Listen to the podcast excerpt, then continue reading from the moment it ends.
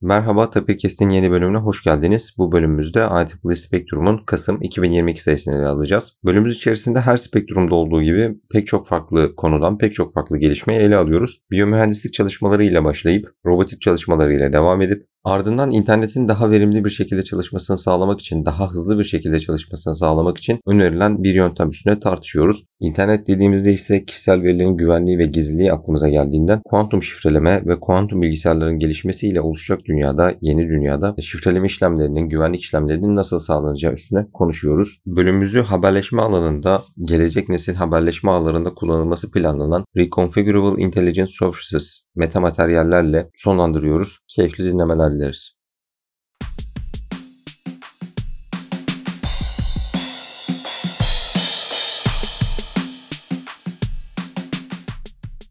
Sen hocam hoş geldiniz. Hoş bulduk Halil. Hocam şimdi bu bölümümüzde IEEE Spektrum'un Kasım 2022 sayısını konuşmak üzere toplandık. Yine aslında dolu dolu bir spektrum var ve önceki sayıyla pek çok bağlantılı makale var. Yani önceki sayıda biyonik protezlerden bahsetmiştik. İnsan vücudunun dışarısında elektromekanik bir şekilde geliştirilen insan uzuvlarının yerini tutabilecek cihazlar diyelim. Aslında sanırım bundan iki önceki sayıda da duyma için böyle bir protez vardı. Orada kulakta gelen işaretler yani sağır olan ya da duyma yetisinin bir kısmını kaybeden insanlar için bir tür aslında yine biyonik protez yani biyonik geliştirme yapılıyordu. Şimdi bunda da aslında son günlerde yine çok çok gündemde olan bu uzun süreli korona hastaları var. Yani adamlar belki bir yıl önce iki yıl önce korona çıktığında olmuşlar ancak halen bütün belirtiler sürüyor. Tat alma yok, koku alma yok. Bu nedenle bu insanlar aslında biraz da vurgu yaparak hocam bu sayede kapak konusunu yine biyonik bir konuya geliştirilen artificial burunlara yani yapay burunlara yapıyorlar ve burada aslında biz işaret işlemenin yine neuroscience'ın, sinir biliminin ve kimyanın aslında bir nevi çünkü koku alma kimya üstünden ilerleyen bir konu diyebiliriz. Bunun önemini görüyoruz. Benim dikkatimi çeken bu sayedeki en önemli konu başlıklarından biri. Hocam Spektrum'un bir süredir biyomühendislik çalışmalarına bu kadar ağırlık vermesini ve özellikle bu konu hakkında sizin neler düşündüğünüzü merak ediyorum. Öncelikle bana bu fırsatı verdiğiniz için, bu platformda konuşma şansı tanıdığınız için teşekkür ederek başlamak istiyorum Halil. Senin de dediğin üzere özellikle Spektrum'un belki de 2022'nin ikinci yarısından itibaren çok yoğunluklu bir şekilde öne çıkarttığı bir durum var. Hatta hatırlıyorum yani belki de 2022'nin dediğim gibi ilk yarısına da o son ilk yarısının son kısmına da tekabül edebilir ama biyomühendislik çalışmalarının ürünlerinin sürdürülebilirliğiyle başlayan hatta çok ilginç bir konudan dediğim gibi artık çok daha özel konulara yani işte protezlere ve bunu çeşitli duyu yetilerini devralabilecek yeteneğe gelmiş çalışmalardan bahsediliyor ki işte yine bir Covid vurgusu da var biraz yani çalışmanın özel kısmı dediğin gibi uzun süreli Covid hastalarının duyma yetilerinin kaybolmasıyla alakalı bir çalışmadan bahsediliyor. Ben konunun uzayla birlikte paralel gittiğini ancak Kasım 2022'de uzay çalışmalarının sanki biraz geride kaldığını, orada biraz daha haberleşmeye doğru geçişin ama doğrudan uzaylı olmadığını gördüğüm bir spektrum sayısından bence bahsedebilirim. Yine senin de söylediğin üzere çalışmanın odak noktasında biyomühendislik olduğu gibi bir taraftan da AI'ın yani yapay zekanın da yine vurgulandığını görmekteyiz diye düşünüyorum Ali. Hocam mesela bu çalışmalar sadece aslında koronavirüsle ya da spektrumla da sınırlandıramıyoruz. Mesela makalede dikkatimizi çeken Avrupa Birliği'nin fonlamış olduğu ve yaklaşık 7 farklı enstitünün katıldığı kısaltması ROSE olan gül kokuyu çağrıştırdığı için sanırım bu kısaltma seçilmiş. Bir biyonik burun çalışması var yani ve bunun fiyatlarını daha doğrusu fonlarını göz önünde bulundurduğumuzda aslında yine bu alanlarda da önemli paralar yatırılıyor. Çünkü yani koku duyusunu kaybetme konusunda pek aslında çevremizde insanlar olmayabilir ya da bu hani görme gibi duyma gibi insanları çok ciddi etkilemediği için çok gündeme gelen bir şey değildir diye düşünüyorum. Ancak bu yönde işte Avrupa Birliği'nde hem de Amerika'da hem de Avustralya'da birkaç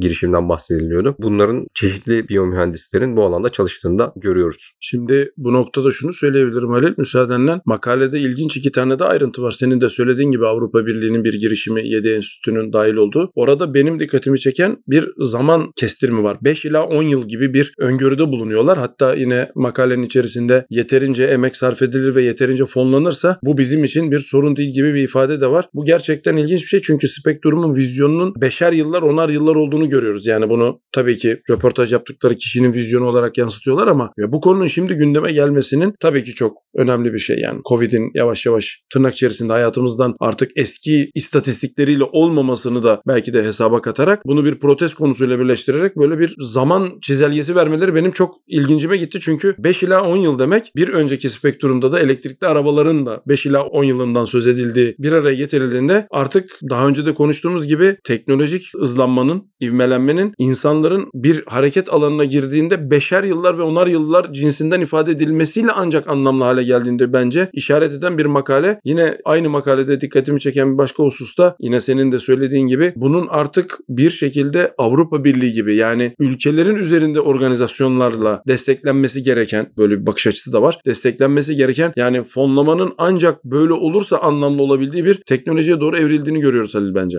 Teşekkürler hocam bu noktada aslında başka projelerden de önceki spektrumlarda bahsetmiştik. Yani sadece insanlardaki eksikliği giderme değil insanlara yeni bir özellik katma gibi. Ancak insanların doğrudan bireysel olarak gidip müdahale etmesinin riskli olduğu alanlarda da robotları kullandığımız daha önce DARPA bölümlerinde konuşmuştuk ve bu sayıda da yine önemli bir makale var. Yani bir fabrika ortamında bir vana düşünelim. Tehlikeli bir yerde bir kaçak var bir, bir şey olmuş yani ve buradaki bir vananın bir şekilde kapatılması gerekiyor. Benim aklıma bu gelmişti. Yani örnekte vana kapatma olduğu için makalede. Yani buraya bir insanı gönderip onun canını riske atmak yerine çünkü diyelim ki basınçlı bir boru ve patlama riski var. Geliştirilen bir drone ile ki drone burada ayrı bir durum özellikle oluşturduğunu düşünüyorum. Çünkü yerle hiçbir bağlantısı yok. Drone'un işte fabrika ortamında gerçek bir vanayı gerçek şartlar altında tespit edip işte onu tutup çevirmesi ve gerekli işte kapatma işlemini gerçekleştirmesinden bahsediliyor. Bu noktada hocam biraz mühendislik açısından baktığımızda sizden onu istiyorum yani. Drone'un o yapmış olduğu harekete vanayı kapatma hareketine mühendislik açısıyla baktığımızda problem sanki çok kolaymış gibi görünüyor. Yani evet bir şey vanayı çeviriyor. Yani ne kadar zor olabilir ki diyoruz ama bunun altında çok fazla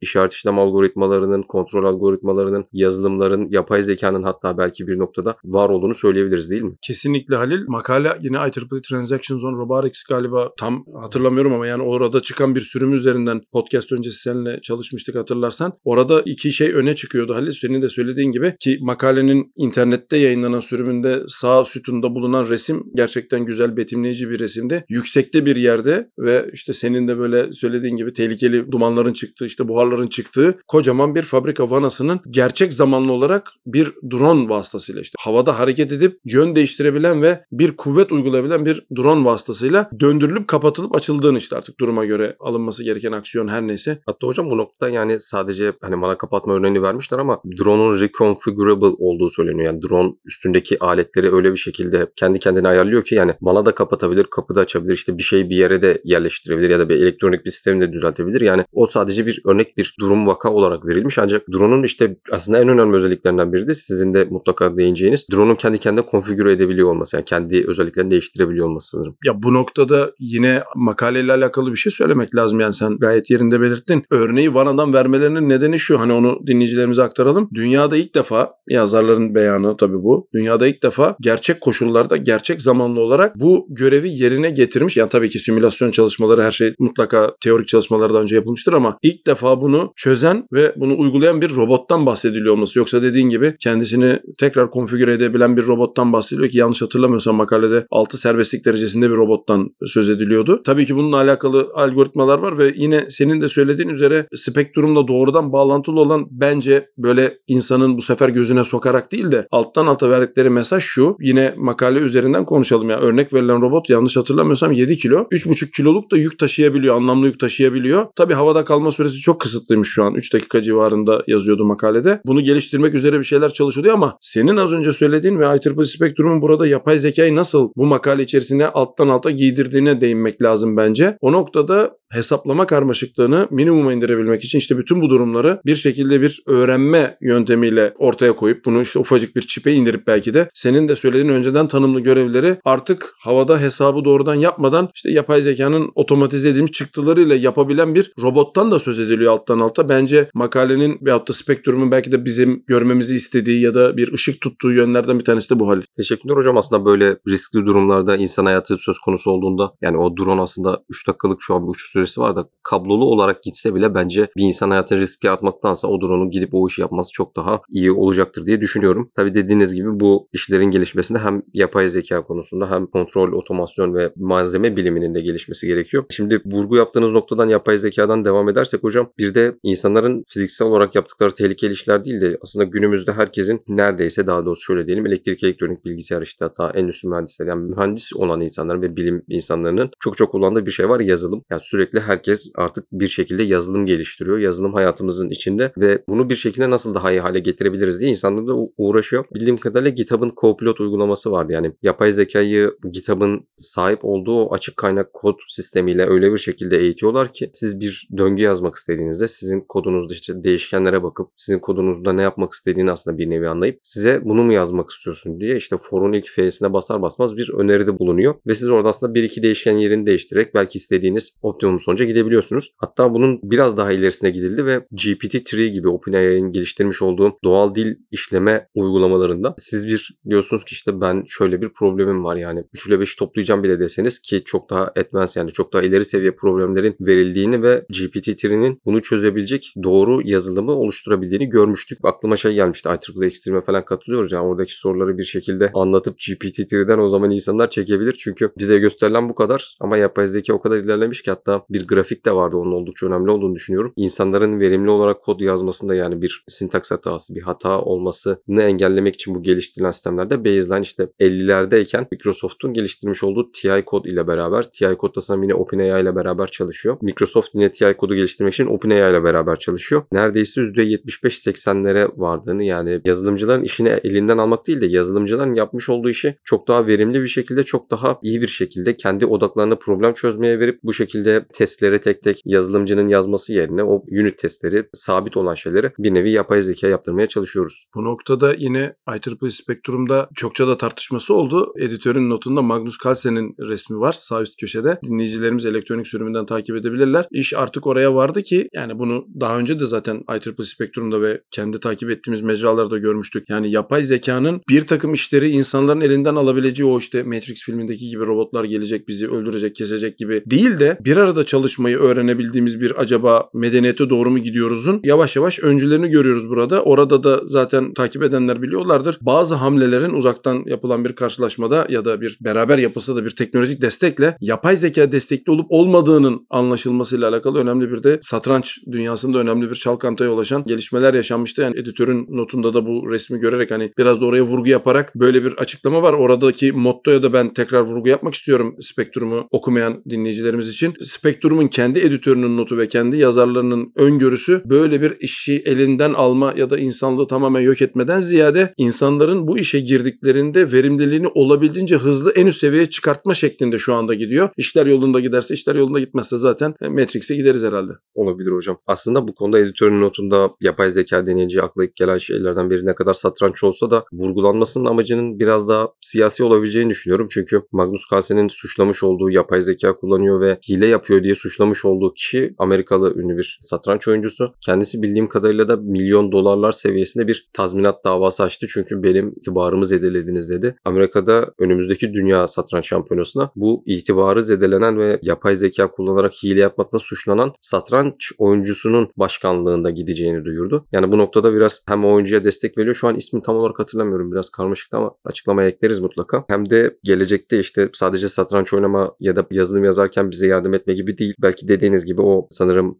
şeyde de vardı. Cylonlar vardı. Battlestar Galactica'da. Orada da aslında dünyayı ele geçiriyordu. Yani insan ırkının sonunu getirip Cylonlar insan ırkına savaş açıyor ve kendi medeniyetlerini kuruyorlardı. Bu tarz öngörüler, bu tarz bilimsel tahminler çokça yapılıyor. Umarım hayırlısı olur diyelim. Evet yapay zeka konusu gündeme geldiğinde hayırlısı olur dememiz gerekiyor. Zira yapay zekayı bu kadar hızlı sisteme sokan süreçlerin bir kısmını görmezden gelemeyiz Halil. Yani en basitinden işte cep telefonunda bir takım çağrışımları var. İşte yapay zeka ile şunu yapıyoruz, bunu yapıyoruz. İşte yavaş yavaş otonom sürüşler, işte yavaş yavaş yine senin de söylediğin gibi bir takım tespit teknolojilerinde bunu kullanma ve hatta senin de söylediğin gibi bunun hem siyasi hem de istihbari ayaklarında bunların kullanıldığı ve ülkeler arası gerginliklerin oluşabileceği durumlar söz konusu ki bence Çin'in en son gündeme getirdiği bu işte yeryüzüne düşmesi planlanan işte yörünge problemi yüzünden tırnak içerisinde ortaya konan durum içerisinde de kabaca bu var. Yani hesapları biz buna yaptırdık böyle çıktı işte biz de ilerliyoruz gibi yerlere bile gidebilecek. Yani işi çok kolay yapay zekaya atabileceğimiz bir mecraya da gidiyoruz. Dediğin gibi bu çok değişik bir mecra. Yani psikososyal durumlarının araştırılması gereken bir konu olduğunu düşünüyorum Ali. Hocam şimdi yapay zekanın diğer uygulamalarından biri de Muhammed İlahi Hoca biz çokça konuşmuştuk işte yani kitlelerin internet üzerinden ya da kitlelerin medya araçlarıyla diyelim çeşitli ortamlarda yönlendirilmesi. İnternette bunlardan en önemlilerinden birisi ve Facebook mesela özellikle insanların karakter analizini çok iyi yapıp işte kendi platformunu çeşitli siyasi emelleri olan lobi faaliyetlerinde bulunan şirketlere kullandırdığını ve Amerika'daki seçim sonuçlarını dahi etkilemeye kadar giden ki pek çok farklı ülkede etkiledikleri zaten kanıtlanmış ancak Amerika'da dahi etkilemeye kadar giden bir hatta ona big data deniyor sanırım. Hani büyük veri işlemleri ve yapay zekanın bunda bileşim var. Şimdi bunu neden gündeme getirdik? Girdim. İnternette bu internetin şu anki sahip olduğumuz sistemini biraz değiştirip aslında bizim çocukluğumuz yani benim çocukluğuma denk geliyor. Torrent diye kullandığımız bir şeyler vardı. Tabii biraz illegaldi ama biz legal olanları tercih ediyorduk. Şimdi torrent paylaşımında en önemli şey neydi? Mesela Windows onun DVD'sini indirmeye çalışın ya da Steam'de bir oyun indiriyoruz. Steam bize şey soruyor. Yakınınızdaki bilgisayarlardan doğrudan serverdan çekmek yerine size yakın olan bilgisayarlardan da peer to peer doğrudan bilgisayardan bilgisayar aktarımı deneyelim mi? Bunu sorduğu zaman aslında serverlar mesela Frankfurt'ta yerleşmişken peer to peer paylaşımı açtığınızda popüler bir oyunu indirmeye çalıştığınızda sizin bulunduğunuz mahallede pek çok farklı bilgisayarda bu oyun zaten var olduğu için isteği işte nasıl diyelim ben Kayseri'de oturuyorum. Kayseri'den şu an tamamen örnek vereceğim. Hani böyle mi çalışıyor bilmiyorum. İşte İstanbul'a oradan Almanya'nın bilmem ne kentine oradan Frankfurt'taki Steam serverlarına gidip böyle uzun bir yol izlemek yerine doğrudan belki alt komşundan bana geliyor. Sadece aradaki bağlantı yine internet servis sağlayıcı üstünden haberleşmeyi sağlıyoruz. Bunun için geliştirilen Interplanetary File System diye bir sistemden bahsediliyor bu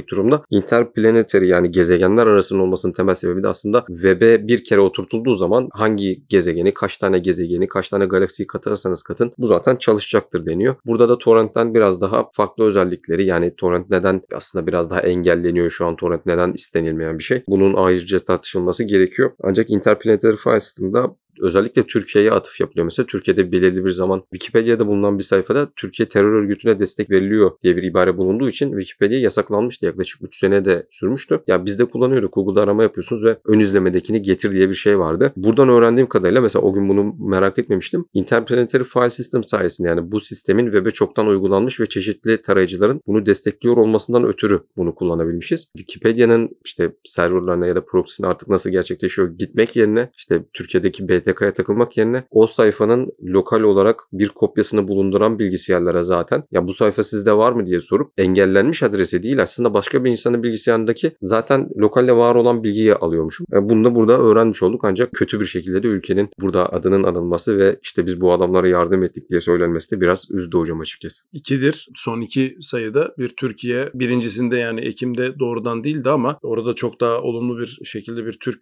bilim insanının diyelim ya da bir özel müteşebbisin yapmış olduğu doktora çalışmasıyla adımızın geçmesi güzel bir şeyken burada dediğin gibi böyle bir durumla anılmak hoş değil ama tabii spektrum sonuçta evrensel karar verici değil. Yani bizim kendi iç süreçlerimizle alakalı nasıl yorum yaptığıyla gerçekten çok ilgilenmiyorum ama söylediğin teknoloji önemli bir teknoloji. Zira biraz açık konuşmak gerekirse bulut teknolojisinin ülkemizde de bazı çalkantılara yol açmıştı tanımının ve tarifinin nasıl yapılmasıyla alakalı bilenler hatırlayacaklardır. Burada bu teknolojinin neden geliştirildiğini anlatmak gerçekten önemli Ali. Çünkü yarın bir gün sizin karşınızda işte web adını verdiğiniz ya da işte şu anda internet adını verdiğimiz bir iletişim ağı var. Hatta ben az önceki konuyla bağlantılı bir şey de söylemek istiyorum. Yani bizim tabii çocukluğumuza denk geliyor o film. Terminator yok edici filmi. Yani yok edici filminde işte Skynet'ti oradaki adı. İşte Ninja Kaplumbağaların çizgi filminde de vardı benzer şeyler. Yani iş biraz da buraya doğru gidiyor. Ben bu gene her zaman olduğu gibi IEEE Spectrum editörlerinin ve yazarlarının bu makaleleri özellikle seçtiğini düşünüyorum. Yani iş biraz buraya gidiyor. Yani bir taraftan yapay zeka var, bir taraftan global artık dediğin gibi kendi seçtikleri sözcükleri gezegen içi bir ağ var. Yani bunu artık gezegen boyutunda bir ağdan bahsediyor. Yani bunu bir ağdan değil de gezegen hatta ben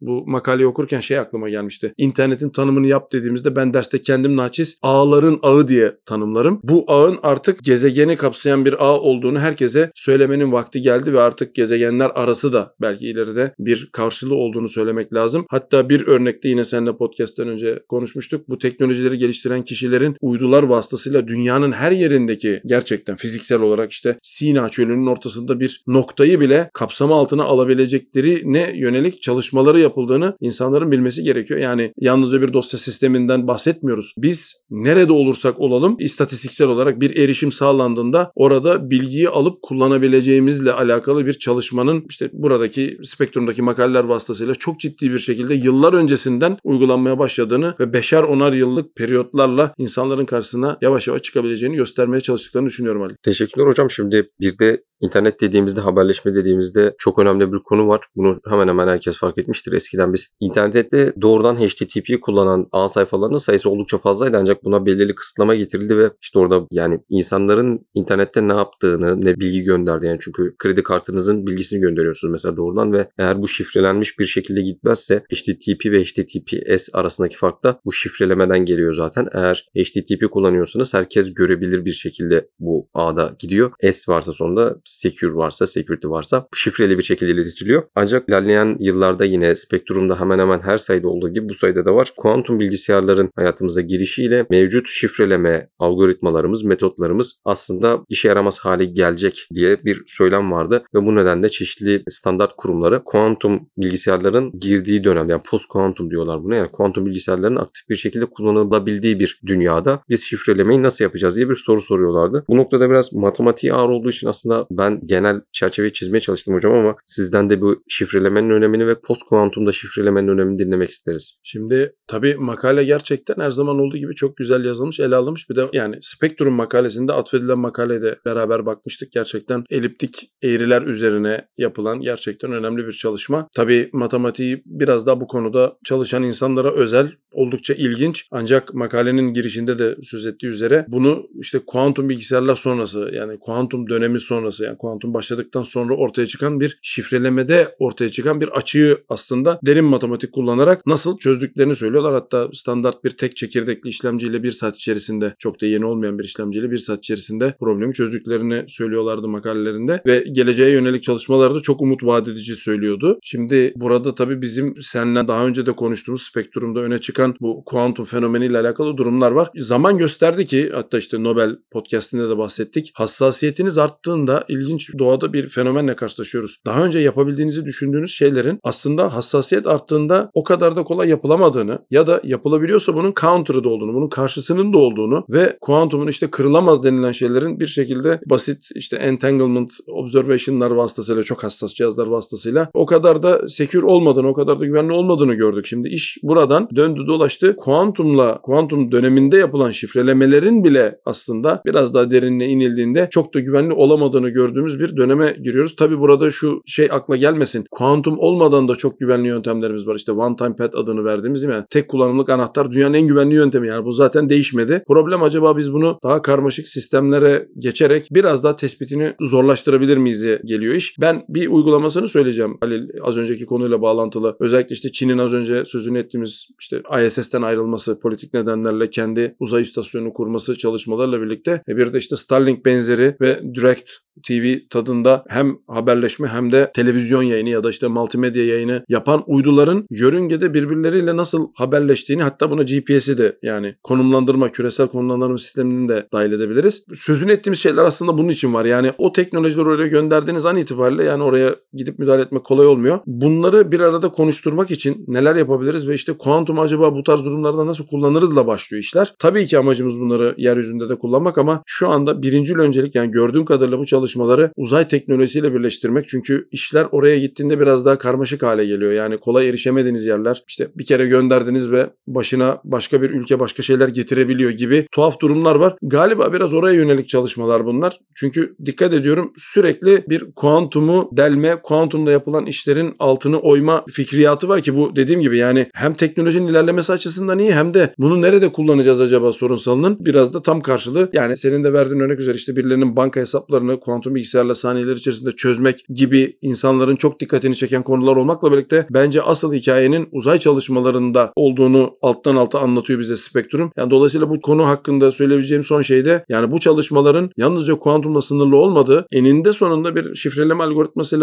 bir şeyler yapıyorsanız matematiğinin altına indiğinizde problemin belki de kuantumla alakası olmadığını görüyorsunuz. Yani tabii kuantum özel durumlar vardır kesinlikle ama yani işin özünde bizim bu çalışmaları bir uzayda nasıl yapacağımız ya da uzaya yönelik çalışmaları nasıl yapacağımız iki bunun matematiğini çok iyi anlayıp anlamadığımızı kendimize soracağımız bir makale olduğunu düşünüyorum. Ali. Teşekkürler hocam. Şimdi haberleşmeye girmişken ben yavaş yavaş son konuya da geçmek istiyorum. 5G ülkemizde henüz aktif olarak kullanılmıyor ancak dünyanın pek çok farklı bölgesinde çoktan kullanıma açıldı. İnsanlar bundan faydalanıyor ve artık 6G çalışmaları her geçen gün hızlanıyor. Burada temel kaygılarımız vardı işte daha yüksek veri gönderim hızı, veri alma gönderme hızı, çok düşük gecikme gibi böyle birkaç önemli aslında İngilizce olarak saydığımızda sayabildiğimiz ama Türkçe'ye şu an çevirmekte biraz zorlandım. Bunları gerçekleştirebilmek için özellikle yüksek hızlara çıkabilmek için biz yüksek frekanslara çıkıp daha geniş bantlı haberleşme sistemlerine geçiyoruz. Ancak yüksek frekanslara çıktıkça bizim maalesef hani matematiksel olarak da bu böyle ve dünyanın atmosferinden ötürü, duvarlardan ötürü, bulunduğumuz ortamlardan ötürü elektromanyetik dalganın yayılmasında problem yaşıyoruz. Özellikle baz istasyonları bildiğimiz artık bir işte apartmanın üstünde ve bir mahalleyi kapsıyor şeklinde değil. Çok daha küçük neredeyse sokak lambaları seviyesine kadar inmesi planlanıyor. Özellikle mesela nerede diyelim New York gibi İstanbul gibi ya da İstanbul'da Levent diyelim yani iş merkezlerinin yoğun bulunduğu yerlerde yüksek veri aktarım hızının çok gerekli yerlerde ve bunun için elektromanyetik dalgaların aslında yayılımını kolaylaştıracak meta yüzeylerden bahsediliyor. Yani bir duvardan aslında elektromanyetik dalganın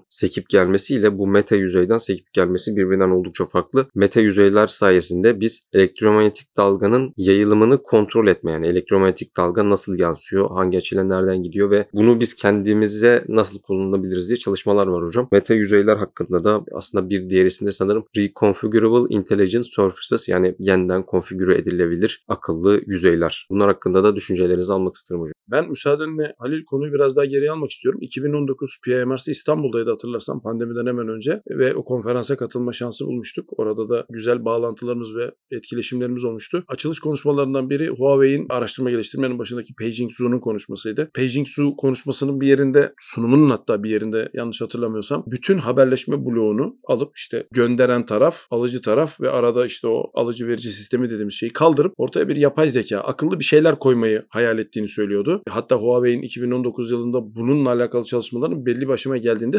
söylemişti. Şimdi konuyu buradan alıp akıllı yüzeylere getirmeye çalışacağım. Ben naçiz bir örnekle dinleyicilerimizin belki daha ilgisini çeker diye vermek istiyorum. Malum yakın zamanda da bizde de çok esef verici bir olay yaşandı. Amasra'da bir maden patlaması yaşandı biliyorsunuz. Ben de yurt dışındaki çalışmaların bir döneminde maden çalışmalarıyla alakalı yerin altına inmiş ve oradaki haberleşme sisteminin çözümlenmesi noktasında neler yapabiliriz araştırmak için birçok madeni Amerika'da gezme şansı bulmuştum. Orada çok ilginç bir durumla karşılaşmıştık. Aslında bu tabii hepimizin bildiği bir şey ama malum elektromanyetik dalgalar özellikle belli bir koridorlarda çeşitli etkilerle saçılıp yansıyıp ilerliyorlar. Ancak kolay kolay dönemezler. Yani dönme yeteneği çok olan enerji formu değil bunlar. Takdir edersiniz ki. En basit haliyle oradaki içeri işte bir madenci grubunun onların galeri dediği yere bir açıklığa geldiklerinde dışarıdaki iletişimi, kablosuz iletişimi sağlayabilmeleri için çok basit bir yöntem önermiştik. Çünkü çok da fazla şansınız yok yerin 600-700 metre altında takdir edersiniz ki. işte özel bir alüminyumu köşeye tam o köşe noktasına koyduğunuzda normalde sekip dönme yeteneğini neredeyse tamamen kaybeden elektromanyetik enerjinin o yüzey vasıtasıyla içeri olabildiğince kuvvetli giriş yapabildiğini ve işaretin iyi ya da kötü takdir edersiniz ki madende var yok problemine iniyor iş. Hayatta mısın değil misin ya da orada mısın değil misine iniyor. Bu problemin belli bir aşamada çözülebildiğini zaten herkes biliyordu ve biz de bunu göstermiştik. Şimdi buradan Peijing Zhu'nun söylediği ve madendeki bu bilgiyi alıp dışarıya getirdiğimizde senin de söylediğin gibi artık yani 6G ve sonrası yani yeni nesil haberleşme teknolojilerinde insanoğlunun hemen hemen gündelik hayatta çok sıkça karşılaştığı ortamlarda haberleşme ihtiyacının üst düzeye ulaştığı yerlerde acaba benzeri şeyleri yapabilir miyiz bakış açısıyla RIS adı verilen senin de söylediğin gibi yeniden konfigüre edilebilir akıllı yüzeylere geçilmesi fikri ortaya çıktı. Şimdi bu tabi dediğim gibi aslına bakılırsa çok yeni bir teknoloji değil. Yani bu daha önceden de biliniyordu bu işler ama bu malzemelerin ortaya konması ve bunun bir standarda dahil edilmesi ve çalışmaların haberleşme bakış açısıyla yani yüksek band genişlikte haberleşme bakış açısıyla